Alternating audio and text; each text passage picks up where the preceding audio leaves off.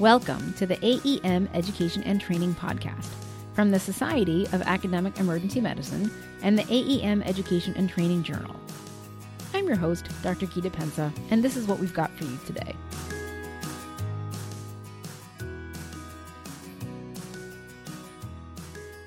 Most doctors I know are people who don't really love uncertainty, which is interesting, given how much uncertainty we actually deal with in any given clinical day. And that's obviously a skill that we have, but have you ever thought about how you learned that skill or how to teach it? Today we are speaking to senior author Doctor Dimitri Papanagnou about his team's new paper in A E M Education and Training entitled Making Decisions in the Dark, Learning Through Uncertainty in Clinical Practice During covid nineteen. Doctor Papanagnou is Professor of Emergency Medicine and Vice Chair for Education in the Department of Emergency Medicine at the Sidney Kimmel Medical College of Thomas Jefferson University in Philadelphia. He serves as Senior Associate Dean for Faculty Development at S K M C.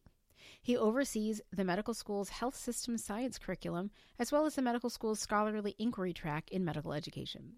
In his faculty development role, Doctor Papanagnou develops programs to address global faculty educational needs across the university. His research interests lie at the intersection of health system science, uncertainty in clinical practice, diagnostic uncertainty, and medical education, and we are thrilled to speak with him today. Don't forget to read the full text of this article, available open access from the publisher for a limited time. Welcome to the podcast, Doctor Papanagnou. So nice to have you.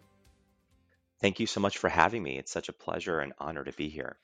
All right. So I'm excited to talk about this paper. This was a very interesting concept to me, thinking about how to teach, how to deal with uncertainty. Um, how have we historically taught our learners how to deal with uncertainty in clinical practice? Well, thank you for that question. And I think it's a great question. The truth is we really haven't, right? If you think about traditional design of educational experiences, if you think about assessments, we've always trained students for certainty, right? What's the correct answer on this multiple choice question? Or at the simulation center, what's the best set of interventions in this scenario? There's always a correct answer. There's always an absolute. And um, there's a disconnect when our students leave controlled learning environments and move into the clinical learning environment where there is so much uncertainty. And, and it was that really paradox that got us to think a little bit more about, well, what are we doing to prepare students to thrive in contexts of uncertainty? And there's so many other things that kind of support this. Just think about the way that we have valued diagnosis, right? But there's so much diagnostic uncertainty. So really this was just um, a means for us to have a heightened awareness that there is a lot of uncertainty in the clinical lurking, learning and working environment, and that we need to do a little bit more to think about what are we doing in formal training to prepare our learners for this paradigm shift. Oh, and it is a paradigm shift, right? It says so much about how we think of error and what is error. And it's just it, it so much good stuff coming out of this. Okay. So you write in your introduction that you sought to, I'm going to quote, describe the learning that took place in frontline physicians who worked in the clinical learning environment, or C L E, amid the uncertainty posed by the height of the pandemic. So So what is the backstory of this paper? I'm, I'm interested, like, was this an experience or an observation of your own during the pandemic, or did the pandemic just, just bring it into relief, exactly what you'd been thinking about? Like, tell me a little bit about where this paper came from. Yeah, well, thank you for that question. So as emergency medicine physicians, we we know that there's uncertainty, but we're not always cognizant of it. We're not really talking about it, but we know what to do to to navigate that. Um, and, and I think that happens a little bit more with maturation and growing and learning in the field. But with our students and with our trainees, with our residents, we were hearing really interesting things happening at the bedside when there was diagnostic uncertainty. So patient comes into the emergency department with abdominal pain. They have a history taken, an exam performed, labs are drawn, maybe a C T scan is performed, And at the end of the day, there really is no finite diagnosis to explain his, her, their symptoms. So what happens? Well, the team would go to the to the patient's room, knock on the door, and, and sort of begin the conversation with, well, good news, there's nothing wrong with you. And sort of think about that and, and think about how that comment resonates with you. For that individual to have come to the emergency department, to be there, to sort of hear that nothing is wrong with them, yet there are all these symptoms and things happening in the backdrop, is just completely incongruent with what needs to happen at that interchange, at that transition, at that care transition. So this opened up our eyes a few years ago to really think about communicating diagnostic uncertainty. Um, how do we do that well? How do we do that with evidence-based approaches? How do we normalize that? How do we use the correct language? How do we ensure that our patients know what to do next, what to look out for? And that started a cascade of educational interventions for us to think about how are we building this into training. So, so that opened up our eyes to a whole, a whole host of other things that we should be training for, not just communicating uncertainty or diagnostic uncertainty, but there's prognostic uncertainty and treatment uncertainty. But then there's also, how do you navigate and reconcile the uncertainty that one is dealing with in the moment?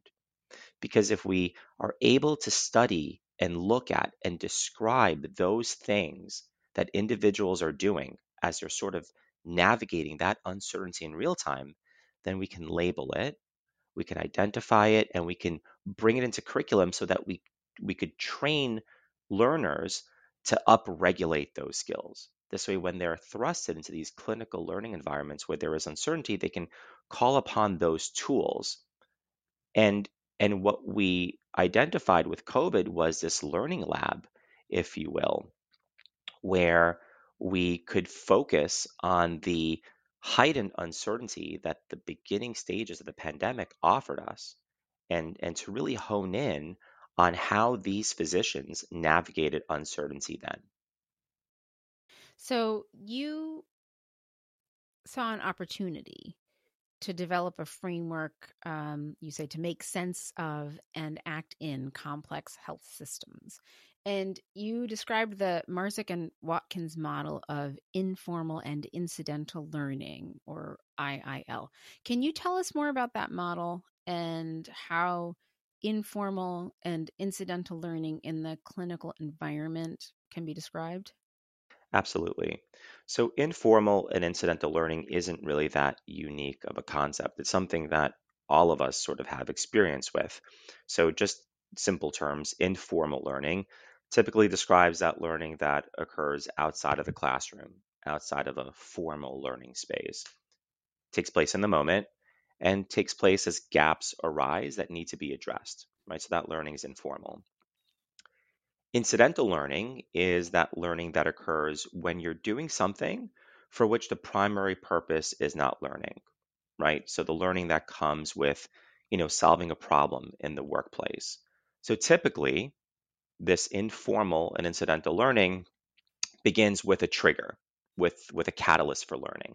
Mm-hmm. And it's oftentimes a gap between what we know, between what we can do, and what we need to be able to do, what we have to do. Right, so we enter these situations with a framing of, of how do we solve problems, typically how we've done so in the past, how we've addressed these situations in the past, right? And these experiences influence our mental models for how we construct new experiences, right? So we'll scan the environment, we'll scan our own internal meaning making, and we start to interpret that situation. Um, Often, we we sort of cling to ways that we've done things in the past. If we cling too strongly to these frames, then, then neuroscience will tell us that we're going to be blind to other options, blind to other solutions that can limit our learning in the moment. Hmm. But but if we keep our thinking open to alternatives, if to options, having a growth mindset, we're really setting ourselves up for learning.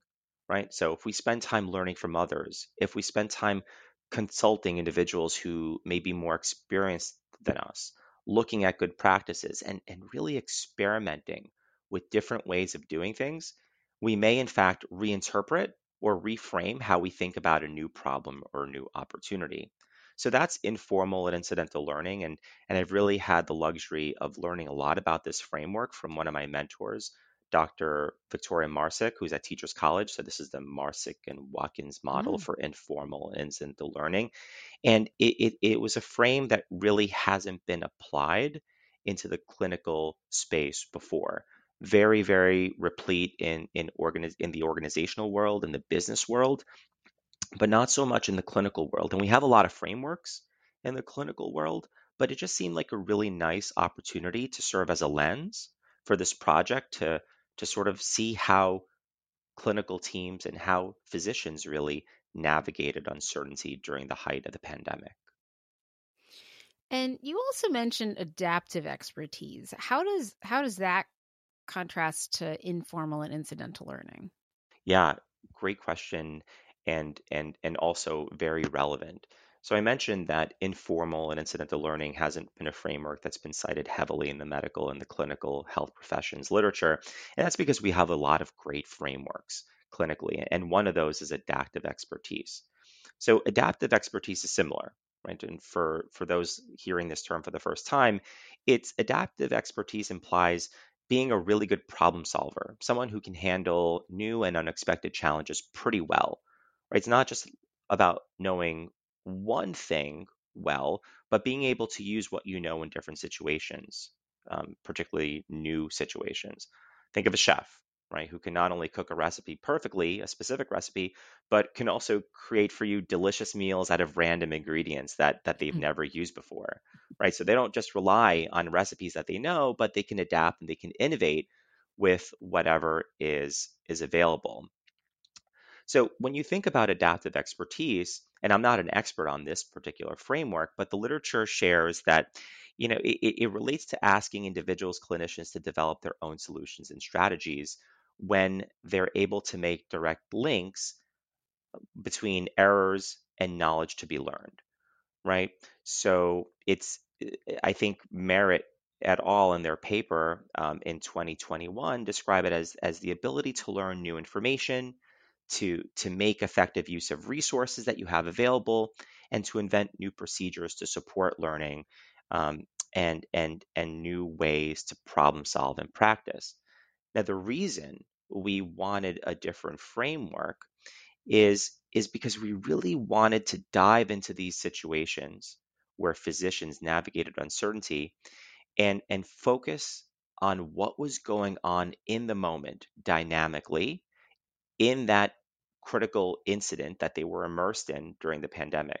Now, in contrast to adaptive expertise, what informal and inc- incidental learning does is it tries to capture the learning that's happening that's not always conscious, right? So it, it, it acknowledges the fact that a lot of the informal and incidental learning acknowledges the fact that a lot of this learning is unconscious. And the focus for our study was to really study this. Now, that's not to say that adaptive expertise it's, it is, is not conscious or unconscious or a combination. It's, it's both, right? But, but adaptive expertise acknowledges the fact that there's a, a large conscious effort to, to learning, right? There's deliberate practice. There's There's seeking out new challenges. There's reflection on experiences. There's adapting to strategies, what worked, what didn't work. Um, and then there's also the unconscious process of adaptive expertise. But, but what we really wanted to do in this study, we just wanted to focus on that informal learning, that incidental learning, that learning that happened where physicians weren't necessarily conscious or cognizant of the fact that learning was happening. And that's why we thought that it was a novel opportunity to to bring this framework into discussion. Um, so let's talk about this study. What specific questions were you hoping to address? So since informal and incidental learning offers the opportunity to describe these nuances, we wanted to better understand the learning process during times of heightened uncertainty, right? To offer some practical steps for the learning that happens during these moments that would offer us the opportunity to reflect on curriculum and to reflect on things that we can do in educational design. So our question really was, well, what does informal and incidental learning look like when physicians are trying to solve very, very uncertain and very complex challenges? What are the things that happen? What are the macro things that happen? What are the what are the micro things that happen? And if we can examine those and put a name to those, then we can kind of go back to our curriculum and say, well, we have experiences that approximates those skills, or or we don't. And we need to we need to develop things that can actually prepare learners to engage in this kind of meaningful learning. So uh, tell us briefly about your methods. Yeah, I'd, I'd be happy to. So this was a, a qualitative study. And um, what was unique about this qualitative study is that it used the critical incident technique. Um, it's, so it's a kind of interview where the data collection method is in the ability to draw in vivid descriptions of a phenomenon of interest as a window into getting the individual to share how they reasoned through it. So I, I if I were to explain this, I could ask somebody, tell me about a time where you faced significant uncertainty in your work during the pandemic. And you'll sort of get an answer, like a, a you know, a description or a scenario, but it's very general, very macro. So a lot of that interview gets us to get to the core of the incident. So for example, um, we heard, well, yeah, a lot, I face a lot of uncertainty seeing patients at the height of the pandemic where I really didn't know how to manage their respiratory status. Okay, well, well, well, tell me about one specific time, one specific case. And then we have them dive deeper and deeper and deeper, right? So think about a picture on your on your iPhone or your Android, and you're you're really zooming in and you're trying to see all the pixels, right? And that's what the critical incident technique is about. It's trying to see those pixels. So great, what what were you doing in that moment? Where were you? What was different about this scenario? What were you wearing? Who was with you? What stands out about this particular patient? Really honing in to those nuances so that they can relive that experience. And for forty-five minutes, those were that was our interview length, we we sat down with these individuals virtually over Zoom to to really share these these incidents, these critical incidents. And as you can imagine, if you've heard people tell a story, it's not always in chronological order. You know, you might have the ending first and then the body and then the intro. And what's unique about this um, method is that the initial form of analysis is restoring that incident in chronological order using the person's, using the subject's um, words. So then you kind of put together this incident in the form of a story that kind of makes chronological sense. And then that is the data from which you're able to analyze. Um, and the next layer is kind of going in and making assertions about this incident. So after you read this story, what assertion can you make? What statement can you make? What claim can you make about what is going on here?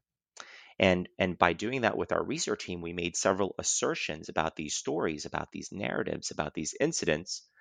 Um, and we captured these assertions. And what happens afterwards is you sort of go from one incident to another incident to sort of see how these assertions measure up. Do they complement one another? Um, are they telling a larger narrative of what this experience looked like? And then you're looking for themes. And not only are you looking for themes, but you're looking for connections between these assertions. And after several iterative conversations with, with our research team, we were able to sort of understand some of the nuances that, that these incidents had in common. So it was my first real deep dive into qualitative research. Um, Doctor Watkins, Karen Watkins, has really done a lot of work with the critical incident technique, and it was really a luxury to have her brain power with us, in addition to sharing her work about the um, the informal and incidental framework for learning. Okay, so you conducted these series of critical incident interviews, each forty-five minutes long, with um, the frontline E D and I C U physicians. And so in total, there were these seven E D and five I C U physicians, five female, uh, with a mean of ten years of clinical experience. Okay, so in your findings, you identified themes that you divided into three categories, and I'm just going to list them, and then maybe you can just tell us a couple of things that you uh, found within each of these categories. So first was the influence of context on decision-making and learning. The second, uh, decision-making patterns in uncertain environments. And third, uh, I I L strategies utilized during uncertainty and complexity. So uh, let's start with the first one, the influence of context on decision-making and learning. Yes, great question. Um, so lots of findings. There was a lot of data. Um, now, we found the one thing that stood out from our work was was the context.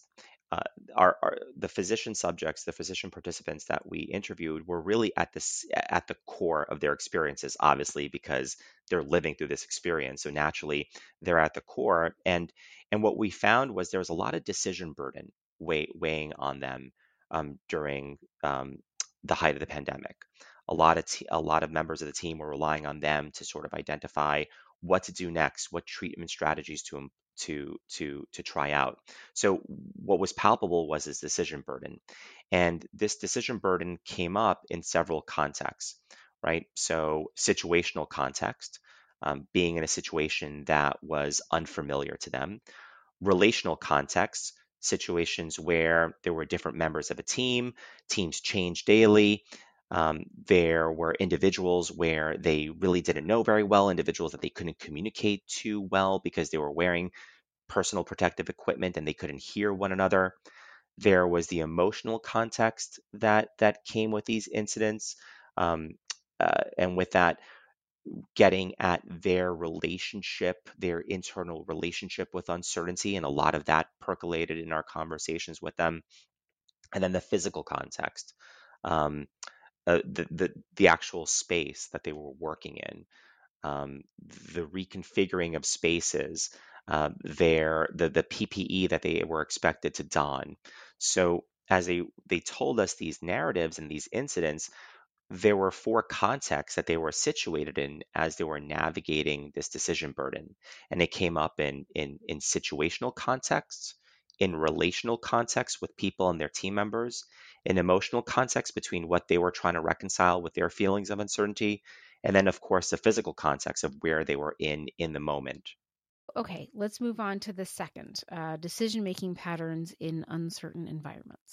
Yeah, so as as as the physician was at the core of this, navigating this this decision burden, whether it was in in a context where it was an uncertain situation or uncertain relationships, or the emotional baggage that came with navigating uncertainty, or those physical contexts, there were there were patterns for decision making that that we were able to identify in almost all of our conversations with our phys- physician participants.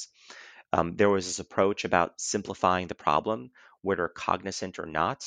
Our participants um, really started off by breaking down the problem that they were dealing with into its basic ingredients, right? Then there was also looking for patterns, you know, pattern recognition. Um, were there um, any similarities in, in what they were seeing and what they were seeing yesterday and the day before? And there was a lot of cross-checking that was taking place, cross-checking their own knowledge by consulting social media, by consult- consulting whatever resources were shared anecdotally, but then also being able to create a climate in that space for individuals to cross-check with one another in a way that was psychologically safe, so that there was the permission there to speak up, to second guess, to ask questions, to ask for help. And what we found that was really, really um, humbling was this um, presence of relying on physician, on, on I C U physicians and emergency medicine physicians, really relying on their nurse counterparts and and and and setting up the the permission, more so than before, than pre-pandemic, for their decisions to be called into question and to ask for help. And, and we found that those were three core patterns for decision-making that came through in our in our analysis of our data. Now, how about the third, um, the strategies utilized during uncertainty and complexity? Yeah, so there were definitely patterns for learning that we felt influenced um, the patterns for decision-making. Um, earlier, I mentioned consulting alternative sources of information. There was really nothing evidence-based at the time, and calling into question things that were on social media, anecdotal cases of, of narratives of physicians who have taken care of COVID-positive patients the day before. There was a lot of trial and error, trying things and seeing what results were engendered by, by those trials. More so than before, it almost seemed as if there was permission to try out different things and to expect failure, but be able to pivot on the fly. Another thing that we saw was um, something that we term poking at the periphery, sort of knowing what to do, but in contrast to trial and error, where the experimentation was a little bit more deliberate, maybe trying out things a little bit more differently this time. Well, in this case, I'm going to try intubating with this size tube than before because I'm going to try it. I'm going to see if this yields different results.